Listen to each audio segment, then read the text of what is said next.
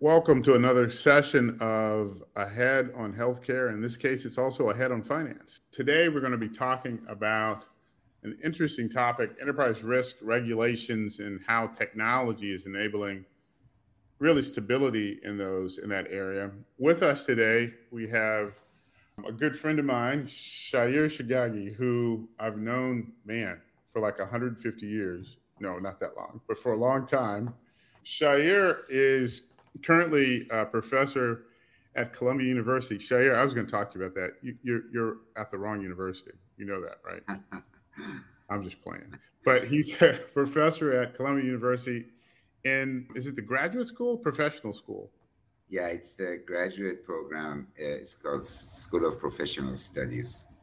Focused on, on IT risk and risk management.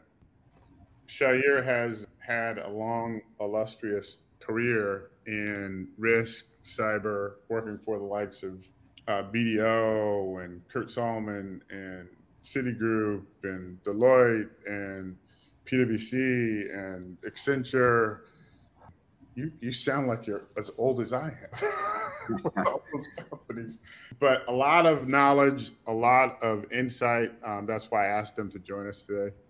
And again, we're, we're talking about enterprise risk and why I thought this was important from a healthcare perspective. You know, in healthcare, there are a lot of challenges right now from a workforce perspective, succession challenges, challenges with kind of the tightening labor market, labor costs. COVID introduced a ton of kind of risk from a healthcare perspective that also kind of impacted government policies and economic conditions regulatory compliance was impacted by COVID and kind of how healthcare companies have to uh, kind of bolster their readiness and patient protection and data privacy, all that stuff kind of like exploded.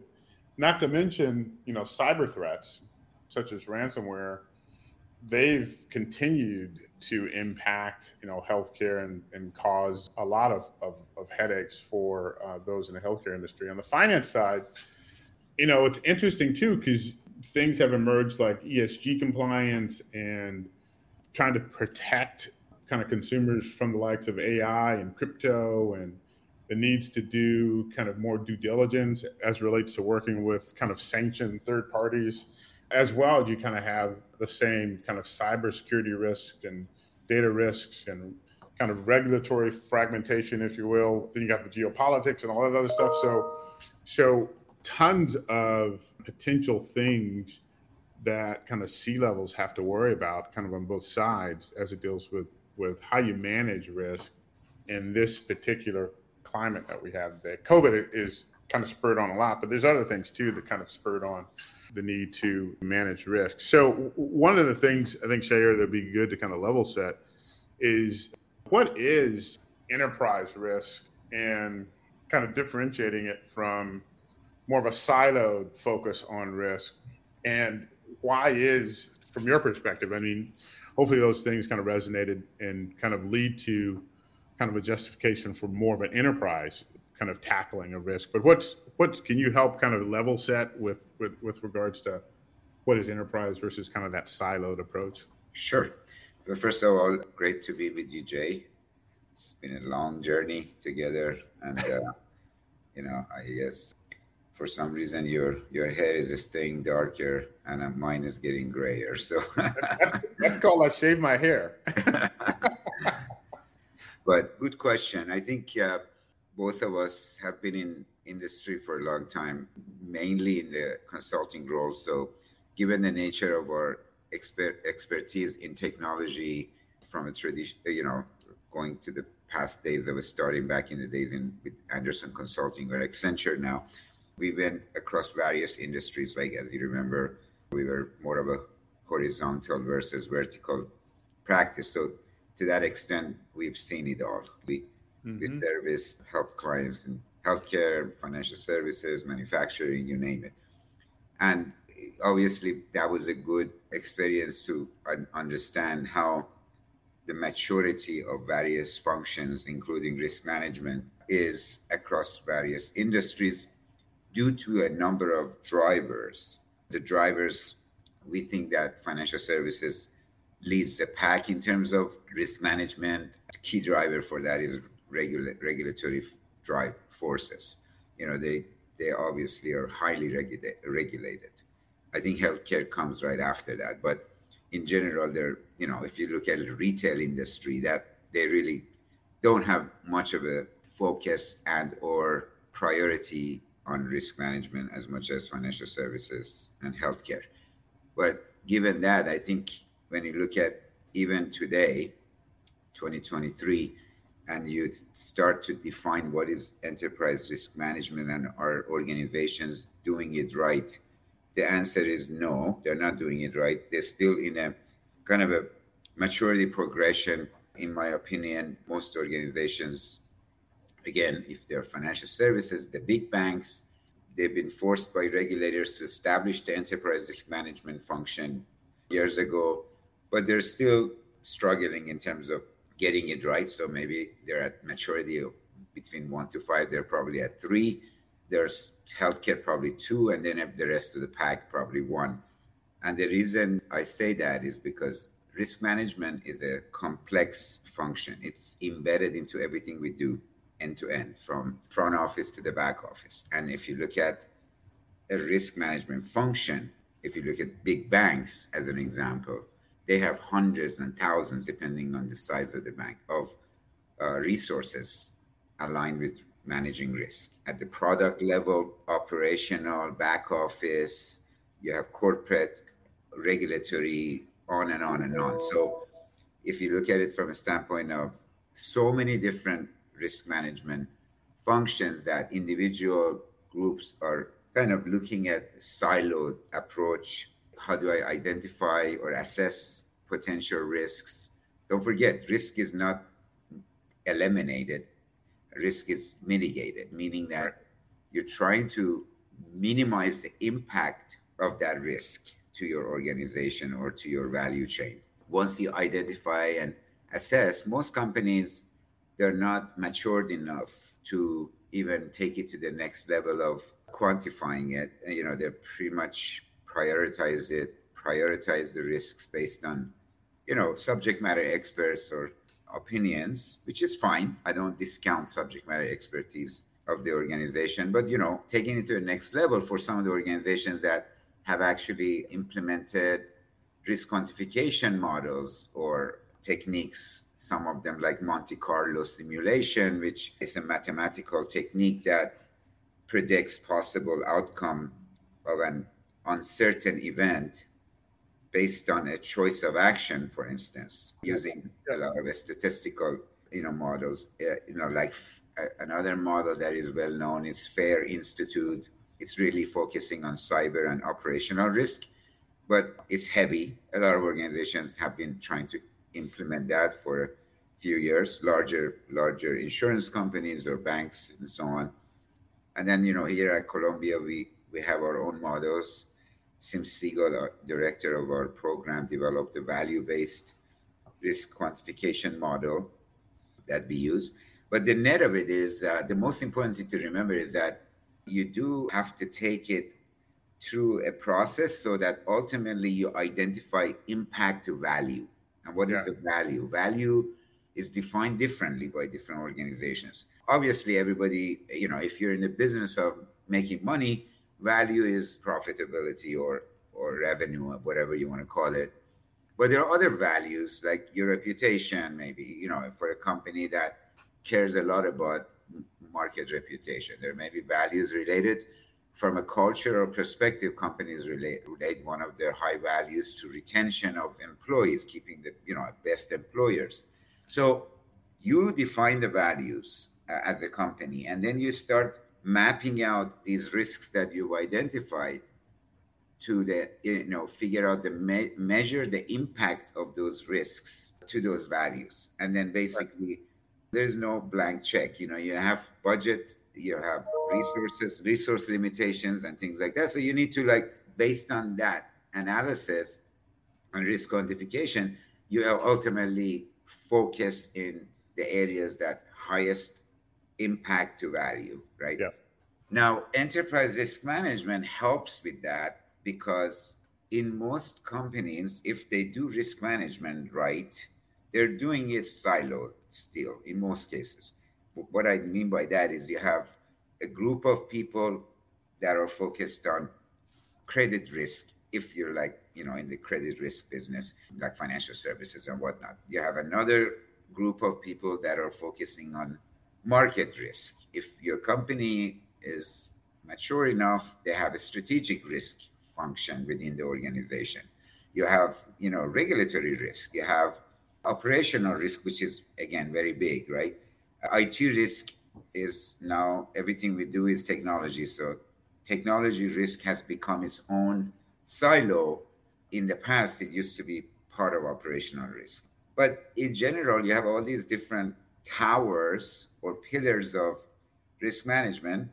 And as I said before, some of them in thousands of people across the globe, if you're a global company, managing risk from product level all the way down to backend. And therefore, if you look at it that way, yeah, it's better than nothing. But think about it. Today, the world is so integrated. It's so right. interconnected.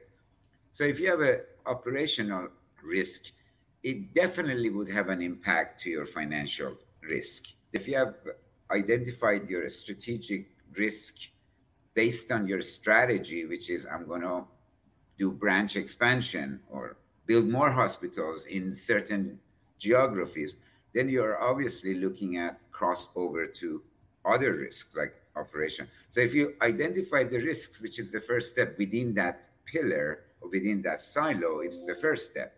But if you don't go cross horizontally across all these different risks and correlate these risks that are related to one another, then you're not really seeing the full picture, right? And that's what enterprise risk is all about how do you actually make sure that you develop a nice integrated process so that as these risks are identified based on domain expertise of those areas, how do you bring it together and measure the impact to value at the highest level to the organization? You know, it's interesting because when you think about value and risk and kind of the associated impacts and kind of how all those silos exist, one of the things that I think we've both dealt with are kind of mergers and acquisitions.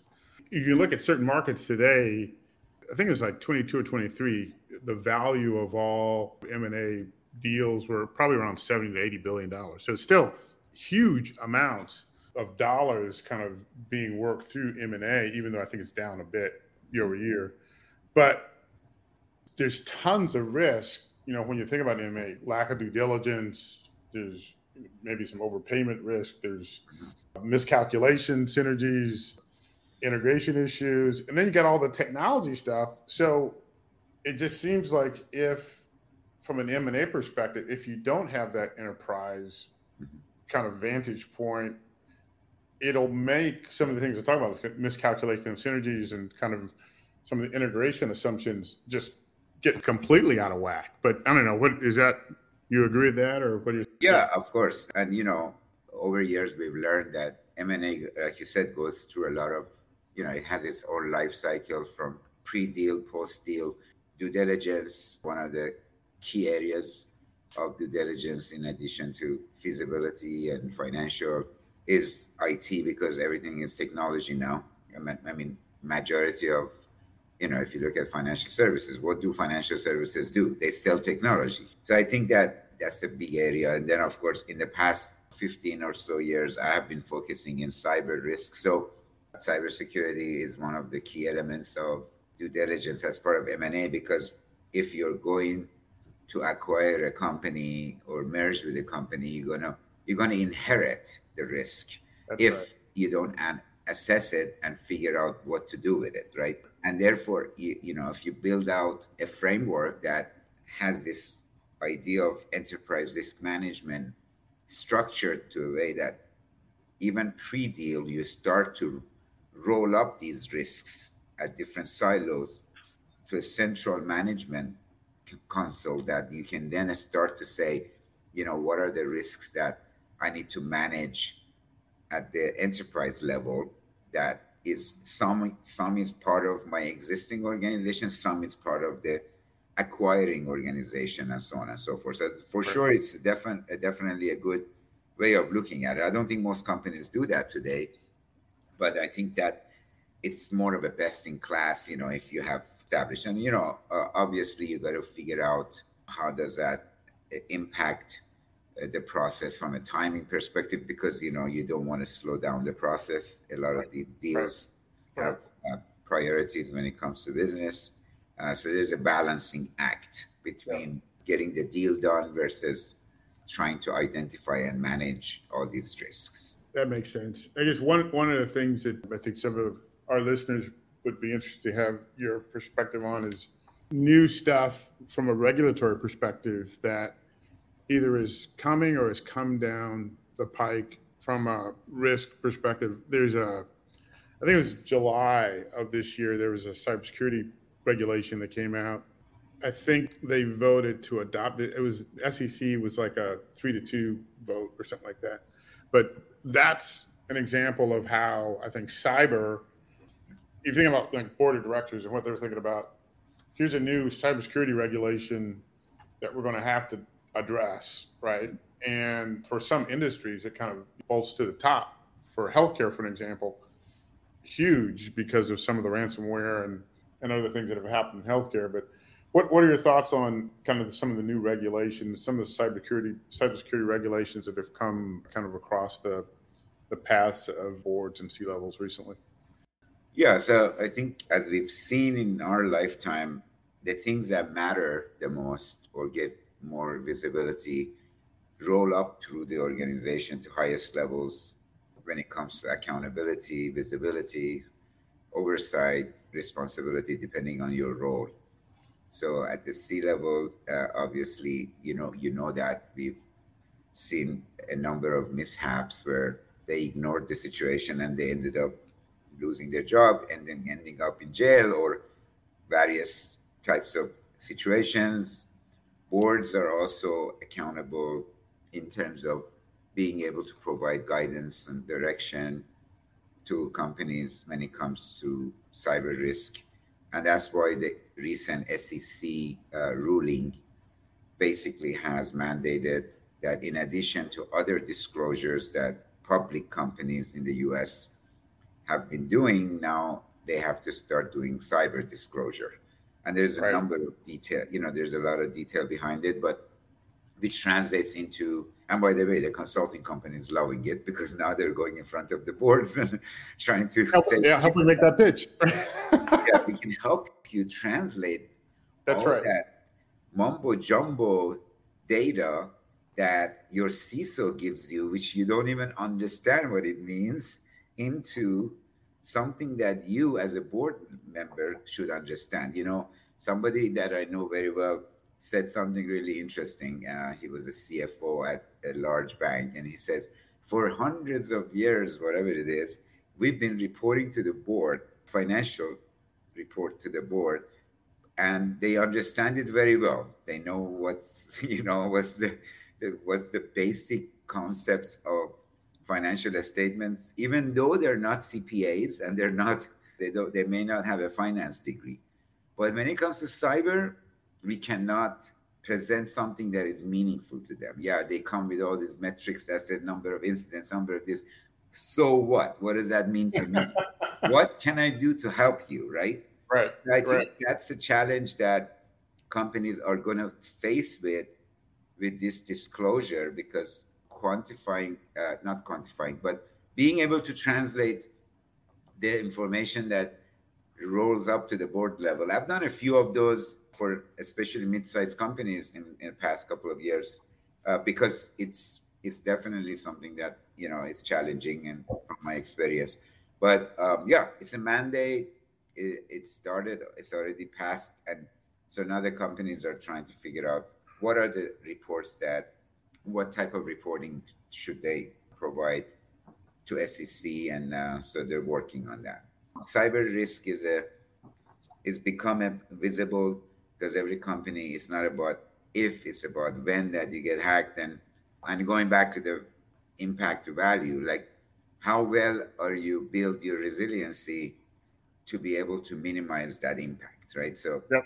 Those yep. are the things that it all kind of connects back to what we just said earlier. Yeah, it's interesting too because I think in some industries, like take healthcare as an example, I think the focuses are are slightly different as well. Like healthcare, there's kind of a, a health equity push, for lack of a better term, where some of the data reporting mandates and kind of the mm-hmm. value based reimbursement models are, to your point about forcing folks to kind of in, do a better job at managing and interpreting data so they can report it back to the board so they understand if they're in compliance with some of these new health equity regulations, for lack of a better term. I was going to say, like, for instance, I've been helping a number of healthcare organizations as well, uh, mainly because, as you know, according to the stats in recent years, they're the number one victim of cyber breaches because they, uh, there are a number of reasons, in my opinion. One, we both know healthcare went through significant digital transformation in the past 10, 15 years, you know, with Epic, this, this, that. They did a lot of digitalization of medical records, integration of various entities in the whole healthcare value chain. But one thing they didn't design as they went through this significant transformation was they didn't design a lot of these with cyber in mind. So the bad guys know that there are a lot of weak links in the whole supply chain. Number one. Number two, because it's healthcare, we don't care if somebody hacks our credit card, we call the bank and say, send us another one, right? right. And the bank takes the losses. But right. if it's healthcare and somebody takes our medical records, we don't like that, right? And it's not good because a lot of these ransomware attacks, as you know, hospitals are famous for that. They know the bad guys, they know that they throw a wide net. They're not asking for millions in most cases, they're asking for $20,000 in bitcoins across 1,000 hospitals, and the hospital administrator says, "Do I want to give them the 20,000 and go to sleep at night knowing that I have surgical procedures of my medical data, clinical data that is hacked and frozen, or do I want to negotiate and right. do I want to uh, say no? I'm not going to give you." So the, it's an easy bargain, and that's why uh, you know they've been uh, hitting the, uh, that industry. So again, going back to risk management and healthcare. I don't know how many hospitals I know that they've done a good job segmenting their network in a way that their administrative data is separated from their clinical data and this and that and that. Those are some of the things that when it comes to like mitigation, particularly related to healthcare. That's interesting because you know I deal both in healthcare and finance, and both are kind of notorious for having a lot of legacy technical debt right? Where on the healthcare side, especially with like large healthcare systems, there there's stuff. Some some hospitals still running on like Windows XP, right? So you got that on one side, and then on, on the finance side, I would say they're probably a little better, but you still have a lot of legacy technical debt. And I mention that because I'm thinking about cyber and risk and kind of holes that that folks can get through based on either obsolete software or equipment. Mm-hmm. But I mm-hmm. mean, is one better than the other in terms of who's doing better at managing risk, healthcare versus finance, or they're kind of both in the same boat? I think finance is doing better again because they were in the business of risk management. When finance, you know, financial organizations, they had to learn how to manage risk from the beginning of right. as the foundation of their products and services. And in a way, they have grown up with time and regulatory mandates and, and, and requirements. So I think for sure, finance, in my opinion, in most cases, especially big banks, and they're more mature. And uh, you can see that by a number of things. One, obviously, is the actual structure and governance of financial institutions when it comes to these types of issues like cyber management, cyber risk management, versus versus hospitals. I mean, or any any healthcare organization. Most of the banks CISOs report up to the risk management function. They're matured enough that they don't report to IT, the CIO, which is an old model. Even they've escalated the, the levels of CISOs in financial services to higher ups wow. within the past 10 years because uh, it's an important and those are all pressures uh, i remember when i worked at citibank those are all pressures coming from regulators in healthcare you still got a lower level of maturity when it comes to governance and of course as you and i both know traditional the culture is also an impact right healthcare they don't care if they spend millions of dollars on mri equipment but do you think they will spend millions of dollars on cyber risk management strategy and implementation? Good point. Good so point. That's why I believe those are some of the examples. Well, not not not until they get hit with ransomware attack, then they want to. yeah, yeah. Which is which is often too late. Well, last question. We talked about healthcare, couple of finance. Are there, if you were talking to a C level CIO or even a CISO for that matter, there's some things that might be table stakes. Here are the things minimally you need to do to ensure kind of have a handle on enterprise risk. If there are like one or two things that you would give in terms of advice, what would those things be? It's not managing the ship long term, but at least they're starting to get their hands around that enterprise risk. What what would that what would those things be? Yeah, so from a standpoint of I think if I just focus in one of those components, let's say IT risk, there's a lot to do in there in terms of making sure that, you know, if you have a IT policy and the policy is in conformance with what's practiced in the field, and then, you know, you you kind of start looking at how do you identify, quantify, manage, uh, or mitigate risk at the silo level, but you know you have aggregated view of all these risks and cross dependencies. So those are some of the things that you can come up with some basic Excel spreadsheet of risk catalog across various. When you come come up with some indexing of how you can reference different types of risk as it relates to the mapping to other types of risk management functions. So those are some of the basic things that you can start doing. And of course, you also have to keep an eye on the evolving technologies or evolving uh, risks that is coming and it's real, like AI.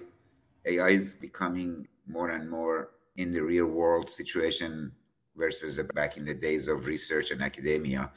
So we need to start looking at the risks related to AI in the context of your organization and what applications are using AI in. You got to look at it in the context of quantum computers they're coming five ten, five, 10 years from now. And what are the what is that going to impact in terms of like both security but also impact to the way you operate? So what i'm trying to say is don't just sit back and look at the basics which you have to have in place as a foundation. And you know there are a lot of good frameworks in that are adopted by different industries to identify risks like NIST CSF, NIST cybersecurity framework is a very well-known framework that you can use that as a checklist to identify your risks in that area.